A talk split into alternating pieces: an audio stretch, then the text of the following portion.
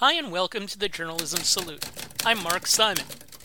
In each episode, we'll talk to or about an interesting person or organization related to journalism. The intent is to show that journalists are not the enemy of the people. Thank you for listening. On this episode, we're joined by Joseph Bustos. Joseph is a state government and politics reporter at The State, a McClatchy owned newspaper in Columbia, South Carolina. He's a 2005 graduate of Northwestern University who has previously been a reporter for three other papers. He's been with The State for the last four years. Hi, Joseph. How are you? I am well. How about yourself? I'm good, and I'm looking forward to talking to you here. Yeah, and as we do with everyone, sure, as we do with everyone to start, we ask the question, "What's your journalism origin story?" I've been thinking about this for the last couple of days, and how far back do you want to go? All the way. Uh, so I think the first time I ever been a quote unquote reporter or reported news in elementary school, we had the quote unquote, I think it was the news team, and basically it was a video morning announcements. We say what's for lunch or who's absent or what what uh, specials are happening today, and as part of that, they let us write like on index three by five index cards stories from what's going on in the real world. So that was the first time I ever reported on current events. I might be watching what's happening on the five o'clock news the night before, and that's where I would get my ideas when it was my turn in the rotation. So I think that is actually my journalism origin story. This is back in the fifth grade when it was the first time I got to be a reporter, quote unquote, uh, and I was reporting to my fellow elementary school students. So no, that's awesome. that one? I like it. Uh, that goes right alongside mine, which is when I was 10, I, me and a friend, uh, my friend and I started a uh, baseball newsletter uh, that lasted one issue uh, to preview the uh, to preview the upcoming season. Typed it out on an old typewriter. You can imagine this is 40 years ago. Mhm. And I, I think that's where it starts. All right. So tell us a little bit about your background and if there's anything in your family or heritage that lends itself to storytelling. From a more serious professional standpoint, I guess, my cousin Marcia, who now lives in Southern California, she was a sports reporter for a long time. Uh, and a sports columnist, and, and her last stop in journalism was with the Orange County Register. So I always looked up to her and how she got to go to all these cool events. And she has actually a credential collage back at home with all of her credentials from all these really cool sporting events. So that's probably where the family lineage, or this most immediate family lineage of my journalism heritage starts. But you also, I mean, my my parents every Sunday, I remember reading the newspaper, the sports section, looking at, at at the box scores is what we did on Sundays, and my mom every evening would be watching the the more the evening news, the lo- and it's the local evening news into the national news at 6:30 on the East Coast. So it's always been ingrained to me to know what's going on in the world. Always being ingrained to me to be a news junkie, to be aware of what's happening. So I think that that's where the heritage comes from, and I've stuck with it all these years. Yeah, and and you that that essentially takes a more serious shape as you go to Northwestern, and then as I mentioned, you've been at three other papers, including one in the state that I'm in, Pennsylvania. What was the biggest thing that you learned? What were some of the biggest things that you learned along the way, both scholastically and then at the different stops that you were at? From scholastically, I think one of the best things that I did took was a photojournalism class my senior year in Northwestern. The professor was very straight up about this. This will make you a better reporter. I'm not looking for you to take the prettiest photographs. I just want to make sure you could frame a shot, know some basic stuff about f-stop and ISO settings. So, but this is about getting in people's faces and making them comfortable while you do it. And the third week into the class, he said, "Okay, no more shooting pictures of your friends or stuff on campus. Get off campus, start talking to strangers, go up to strangers, and don't be afraid to ask if you could spend an entire day with them." and it was, I think he was right about this because it was more about getting you out of your physical comfort zone and going up to strangers. I think that's something that's always stuck with me. And I say this to young reporters don't be afraid to get out of your comfort zone. You're gonna there's more stories outside your comfort zone any day of the week. But like traditionally, I had internships, one in one in Florida uh, at the Florida Times Union in Jacksonville, one in Reading, Pennsylvania. And then I worked at three papers in Illinois for 13 and a half years. And everywhere you've learned something. My first two stops in Illinois were traditional small town coverage, where you talk, you get to cover anything and everything except for sports. And even sometimes you would still cover sports from a different angle, like, hey, the high school team just got the state and there's a big state championship that you get to get fan reaction to. So even time at times when I'm not a sports reporter, I'm covering a sports related story. But it's city council, it's school board, it's economic development, it's crime, it's everything and anything that happens your geographic beat. And that's those are I think some of the best times. Uh, I'm really happy I went through that experience living in a small town. Coming, I grew up in Miami, a big city, and now I'm going to a small town. So it's a little bit of a culture shock, but you kind of you, you see something different. You, you see a, a different way of life, and you get a little taste of municipal government and how education works. You see how how important the sewer system is and what people will do when they have to raise your water rates by two dollars and fifty cents a month, and how it'll draw eh, some council members say no, no, we're charging people too much.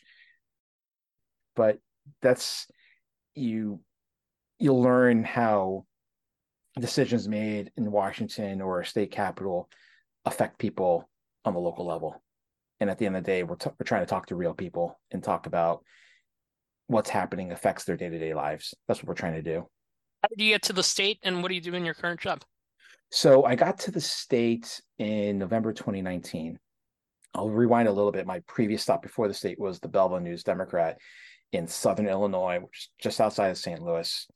And my last two years there was a state affairs politics beat where i covered what happened in springfield or how what happened what happened in springfield affected people back home. And learning to develop those relationships with politicians and lawmakers. That helped set me up for my current job here at the state newspaper, where here in Columbia, South Carolina, where I joined a state house team of four people, and we're covering state government uh, and politics. And I got here three months before the 2020 Democratic primary, and I was thrown into thrown into helping with that coverage, and that was a lot of fun. I do like to say my last stop in before coming here was in the red part of a blue state, and I moved to the blue part of a red state. Everything is the opposite. so everything was turned upside down. My whole worldview had to change.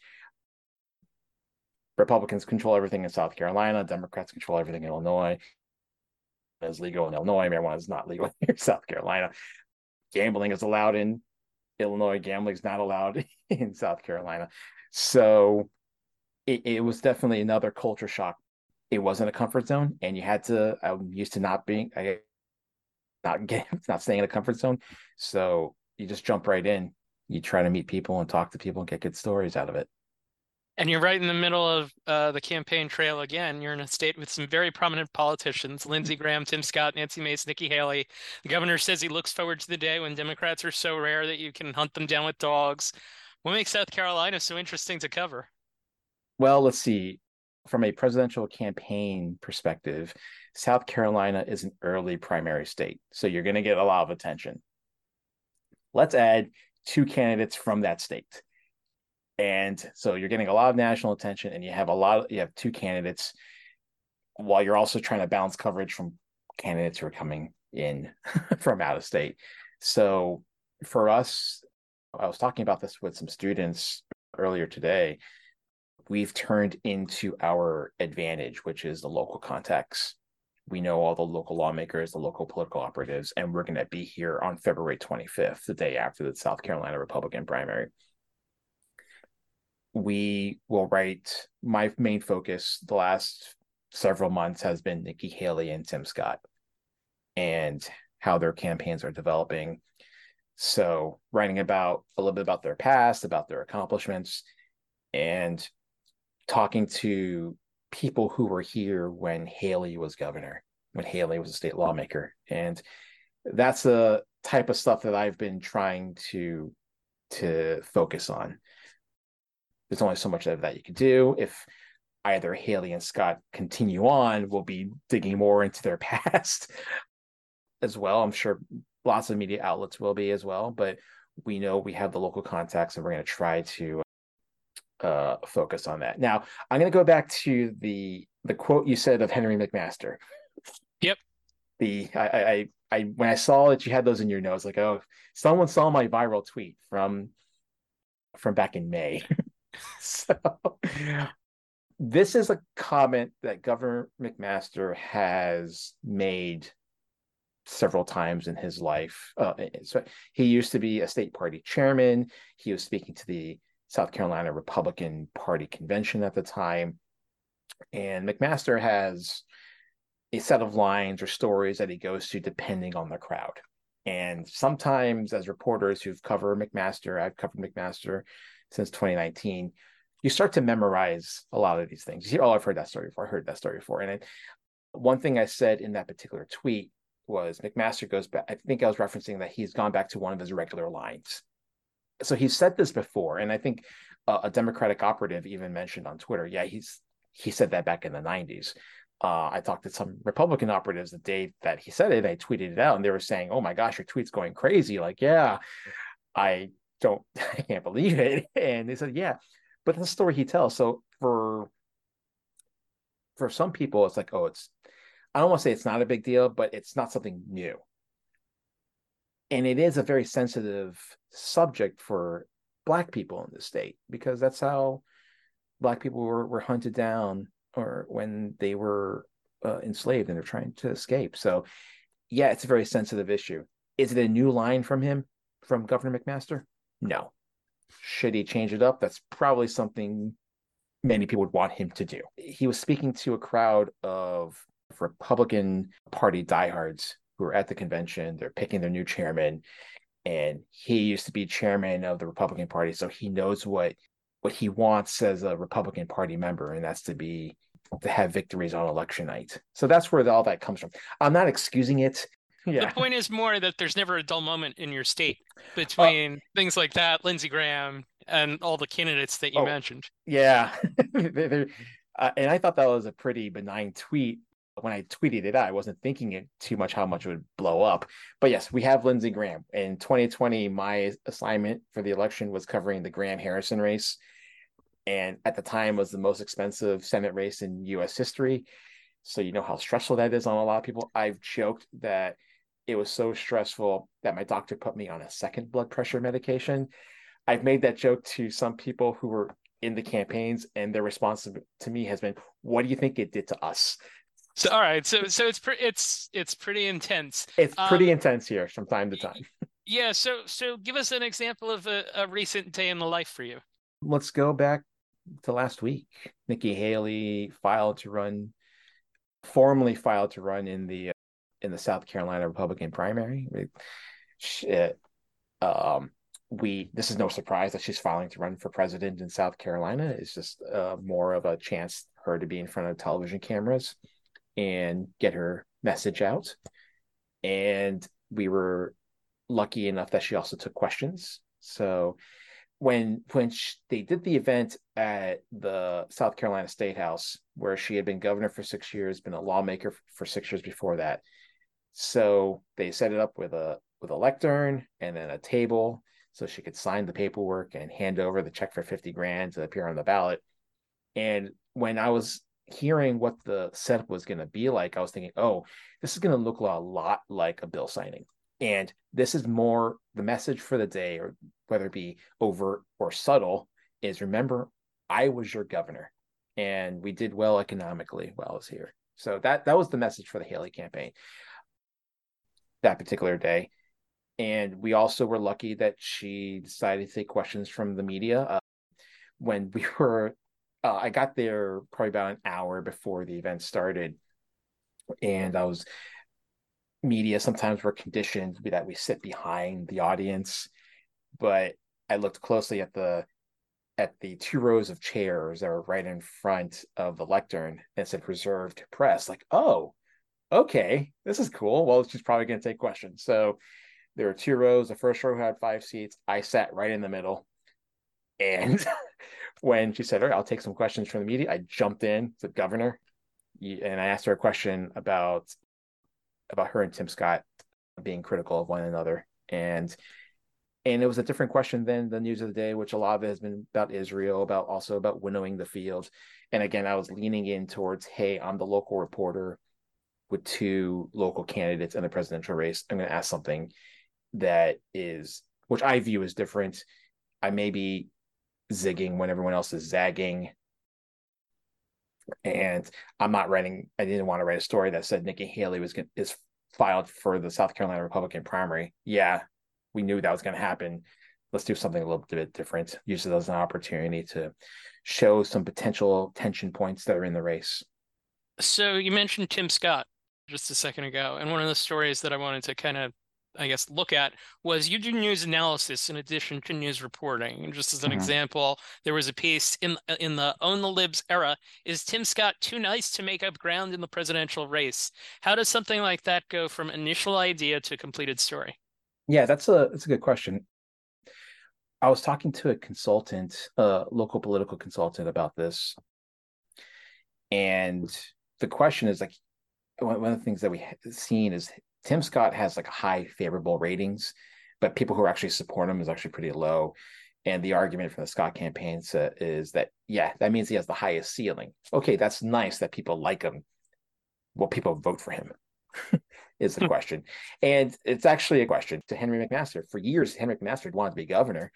Everyone likes Henry McMaster. The question is, would anyone actually vote for him? And he eventually was elected governor in 2018 after ascending to it from lieutenant governor in, uh, the year before. So that's how that particular story came about. It was like we're looking at his low poll numbers, but everyone likes Tim Scott. He has that optimistic message. He uh, is this happy warrior. Everyone loves a story of going, pulling yourself up from your bootstraps. And if you take away the D and the R, it's an inspirational story at the end of the day. And he, that's how that particular one came about. It's a key. We wanted to see, uh, talk about whether there's a chance for Scott uh, to do well. It's a question about path at the end of the day. At the end of the day, as well, what's what's Scott's path to victory or to the nomination, and it's convincing people that he can be that it is good to elect the happy warrior. And I don't know if uh, people will ultimately buy that now. He had in the second debate, you saw him shift a little bit where he was throwing some punches at Ramaswamy. He got into a little dust up with Nikki Haley as well, because in the first debate, he kind of was lost in the background.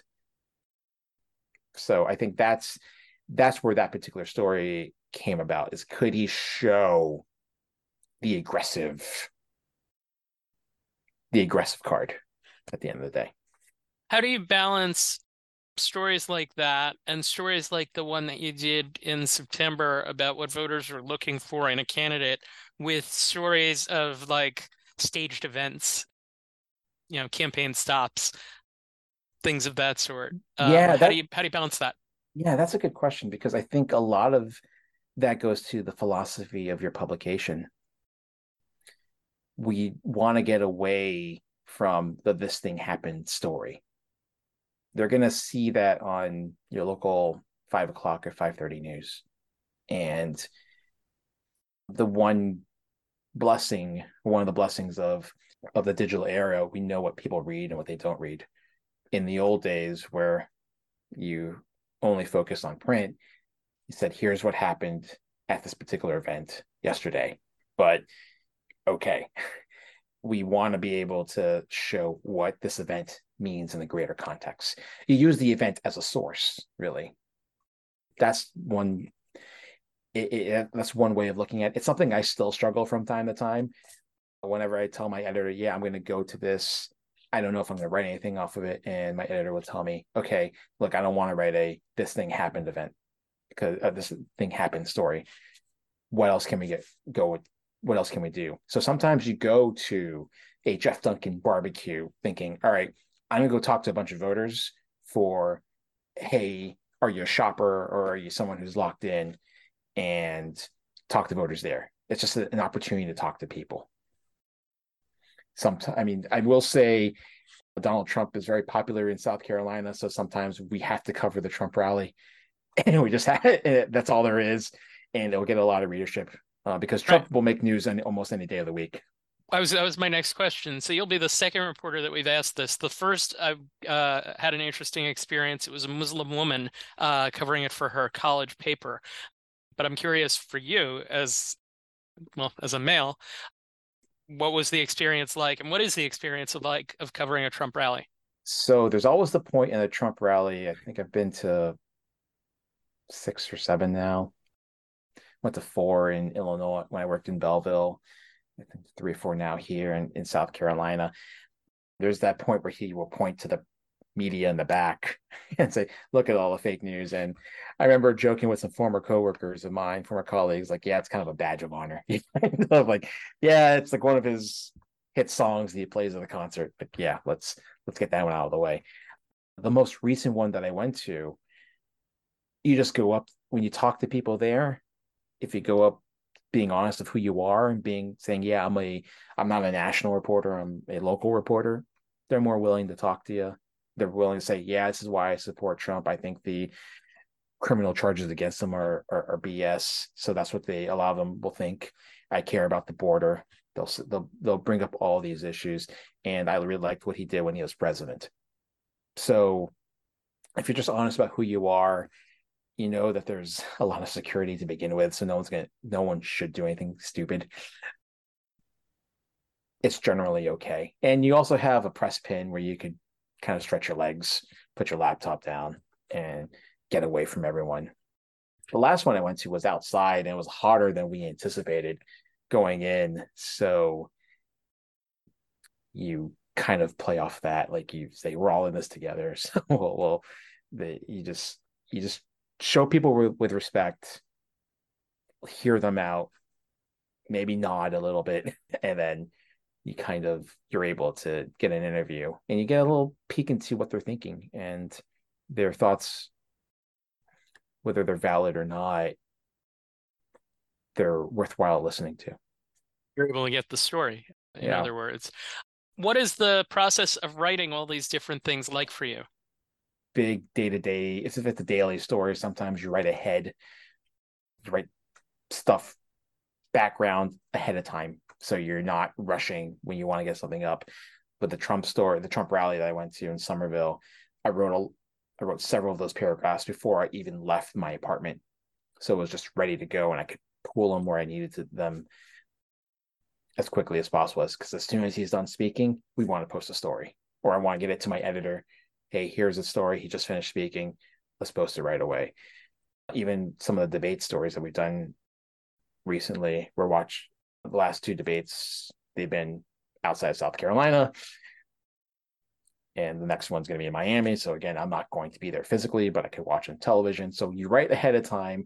And then as the debate is happening or as the speech is happening, you're writing, okay, this is something new he said, or this is something new that Haley and Scott went after, or DeSantis and Haley are going after one another. And so you write as you go and you pull some background as you need it. And then when the debate's over, you have the story edited, it can post right away.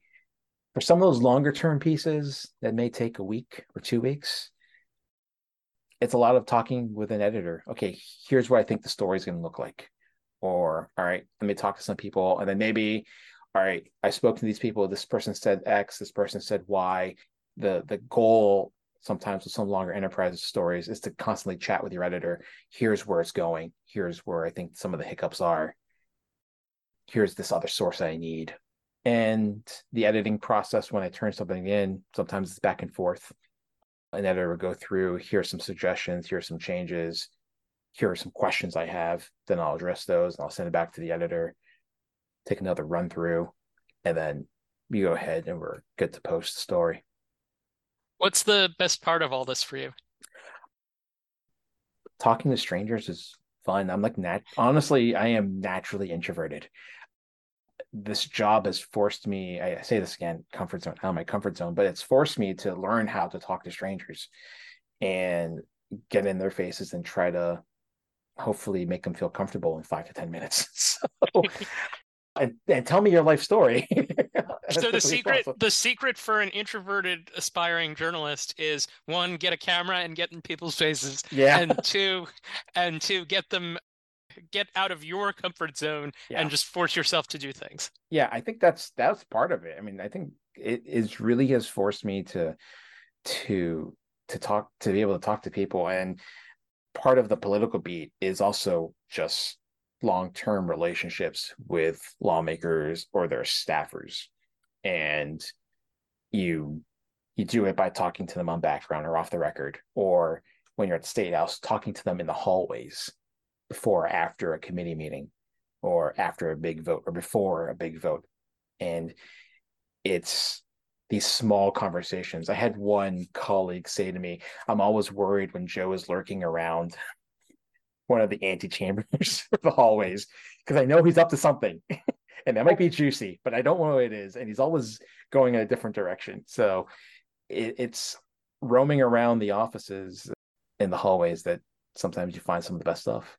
What is the co- the coverage when you get the presidential stuff out of the way? What's the coverage of the South Carolina State House like? So February 25th is essentially what am I doing on that date? So my main task at the state house is actually covering the budget process. And it could be mundane but this is where teacher pay gets decided. It's where state employee pay gets decided. It's where earmarks get doled out. It may be where they figure out a tax cut or do we include a tax cut in the budget? So what's going to be really tough is our session actually starts january 9th and it runs through May or June, depending how long it takes them to finish the budget. So there's going to be about a month and a half, two month time period where we're doing both state house coverage and presidential election coverage. So I'm glad that we're not doing this early next year, or at least doing this podcast early next year, because I probably would be like, no, I don't have time. But it, it's a lot of it for me. It's it's covering the budget. The last few years, we've had some long abortion debates. Luckily or unluckily, I've had some colleagues have been able to cover some of that every once in a while. I'll jump in and help out. Maybe I don't know if we'll get another one this coming year. It depends on if certain Republicans really want to push the issue. But their leadership has said maybe we need to let our six week abortion law kind of just like be in place for a while. And I talked to one lawmaker who once said to me, I've it seems like every year we have this debate, maybe a good year not to have it and sometimes it's a comptroller general who who's the state's top accountant who miscounted 3.5 billion dollars over the course of 10 years. And we learned that story by sitting in a senate subcommittee meeting one day. Uh one couple one senator texted me saying hey get down here now something really wonky, something really crazy is about to happen. And I was the only reporter in the room. And sometimes and it was a big story. Really shocked a lot of people when we finally posted it. But because I was the only reporter in the room, I decided not to tweet anything from it. I was like, hold the scoop to myself for as long as possible. And I had to go back up to the press room to write up write up the story. And I had spent after I spoke to the comptroller about this, I was roaming around the state house and I had documents with me. And I'm now back up in the press room and I'm writing it. And one of my colleagues, one of my coworkers, I wasn't talking to him, and he noticed how quiet I was being. But I'm also around competitors who are uh, five to ten feet away from me. I don't want them to know what I'm working on because they're all listening to another debate that's happening I had a document that explained the error and what had happened. I was keeping it face down on my desk so no one knew what I was working on. And the only person I'm talking to are my editors over Slack. Over and that's all it was. And we posted the story. We got we made sure we did like email alerts and I tweeted it out. And I got up and I walked downstairs to the lobby where everyone was paying attention to this other debate, which all the other media outlets were paying attention to. And I just went to like some to some people watching the debate. Hey, go to my Twitter, click on the go read the story I just posted. And they're all looking at me, and it's like a bunch of like, holy crap, what the hell? And I ended up having like a four to five hour head start on everyone on that because we were just in the right place at the right time.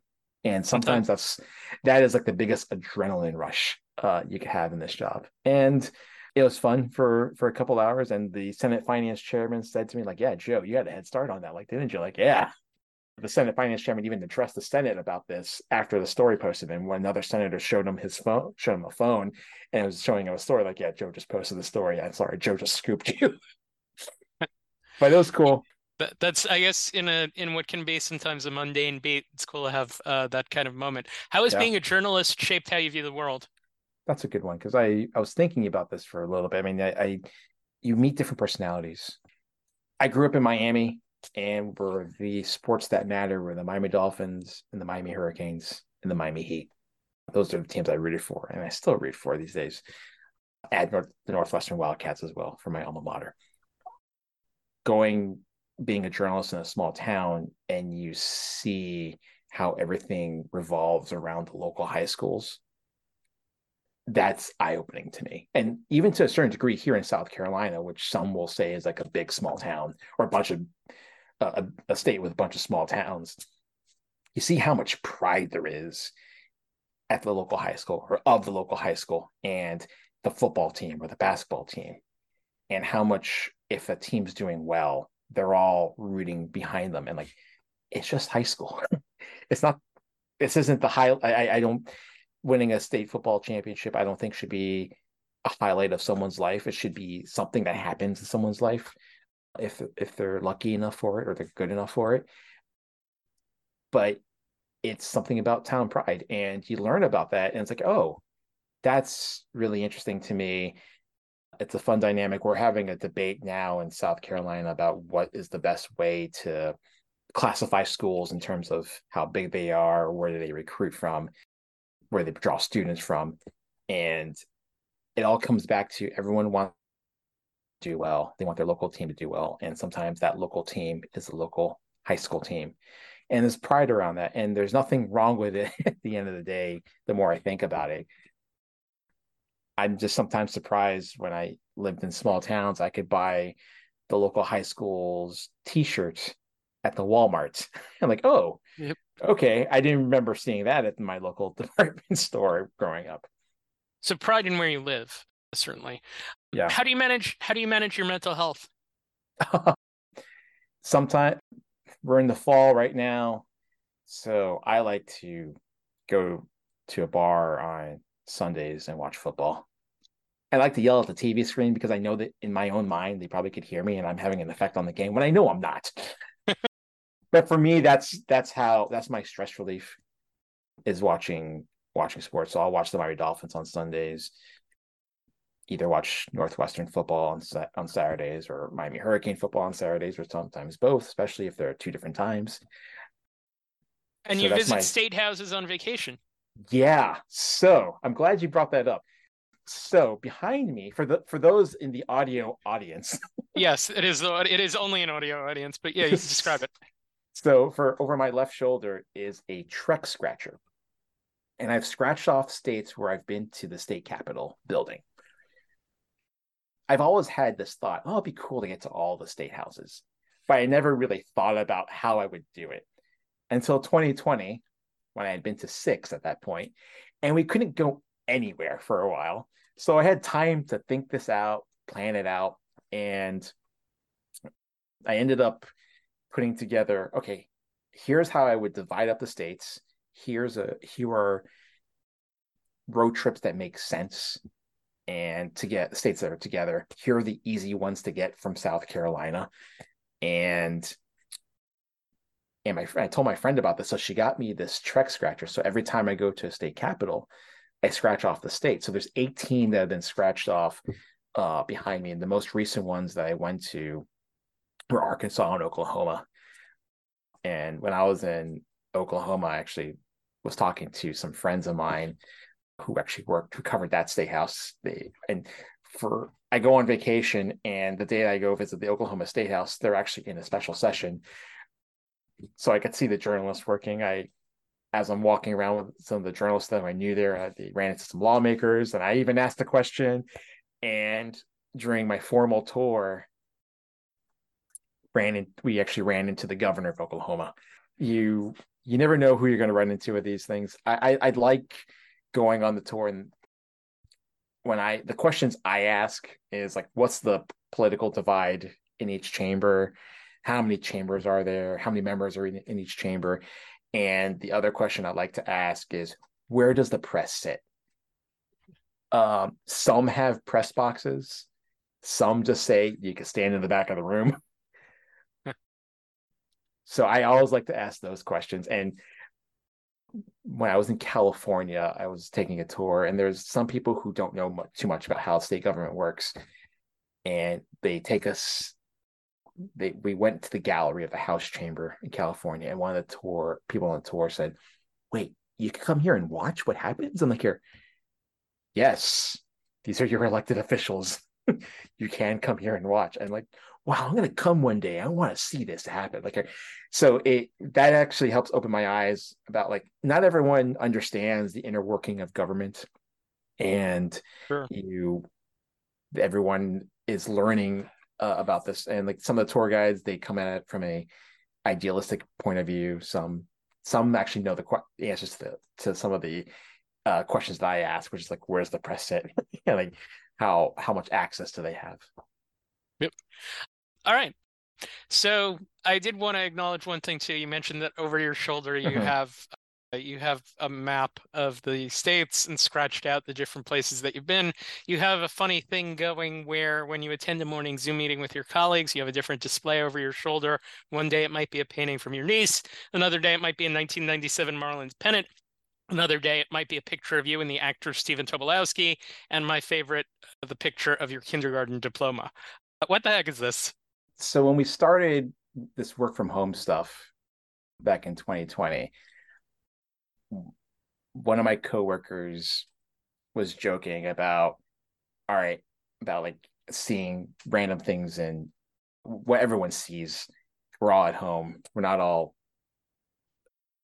work prepared to like what we normally at, at work and one of my coworkers said, but one of the plus sides is I get to see this giant framed poster, Barenaked Ladies poster that Joe has. it's an autograph poster from the band Barenaked Ladies from 2010 from their spring tour. So to be basically a wise ass, I said, okay, you're going to point that out. I'm going to change what's behind me. Thinking would be back to the office in a month. And so it's like random stuff in my apartment random pieces of art, random posters that I had. And then when I realized, okay, we might be at this for a longer time, I don't know how much longer I could keep this up. So I had like roadmaps at a certain point. When I would go home to Miami and visit my folks, I was bringing stuff back up. So the kindergarten diploma was something I found in my childhood home and brought it up. So it, it really was just a joke about, all right, here's what's here's what we have, and just changing the background behind you when I don't have this map up, uh, I actually have a, a whiteboard, and sometimes I'll put pictures uh, that I've blown up uh, behind me. Sometimes I'll I'll put my Twitter handle. I was speaking to some students today over Zoom, and I put my Twitter handle on there as well as um, my newspaper's Twitter handle, so they could come fo- they could follow us. And it's a just a silly thing to do. Uh, I I have gotten out of the habit of it in the last year, mainly because we've now gone back to working in person. I'm also sometimes traveling. And if I'm traveling and I'm doing the morning meeting from a different location, it could be Tim Scott's campaign kickoff, it could be the State House. So there are different places where I do it. So I, I, I have gotten out of the habit of it.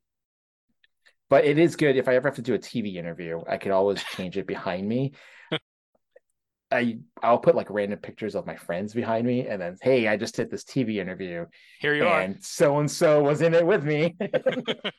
All right. On a more serious note, the show is called the Journalism Salute. Mm-hmm. We salute you for your good work, and we ask that you do likewise. Is there a journalist or journalism organization that you would like to salute for their good work to close the episode? So I want to say my the first person I want to say is John Monk. He is a longtime veteran reporter, and he uh, he covers courts and he has some of the best relationships with lawyers and judges in the state of South Carolina. Uh, he covered a lot. He was one of the lead reporters on our Alex Murdaugh coverage, so he always knows what's happening, even before it hits the it it gets released. So he's always ahead of a lot of people. And the other one I'm, going to say is actually one of my competitors, Nick Reynolds. I was thinking about this a little bit today. Nick works for the Post and Courier. He moved here from Wyoming a couple years ago, and he brings a lot of. He's a good competitor in terms of he brings a different perspective. And there are times I'm like thinking, "Oh, that's a great story. I wish I had done that." Well, Joseph Bustos, thank you for taking the time to join us. We will be following your work as you cover the political races over the next year and change. Thank you for joining us. Thanks for having me. Thank you for listening to the Journalism Salute. Please let us know what you think of the show. You can find us on Twitter at JournalismPod, and you can email us at journalismsalute at gmail.com.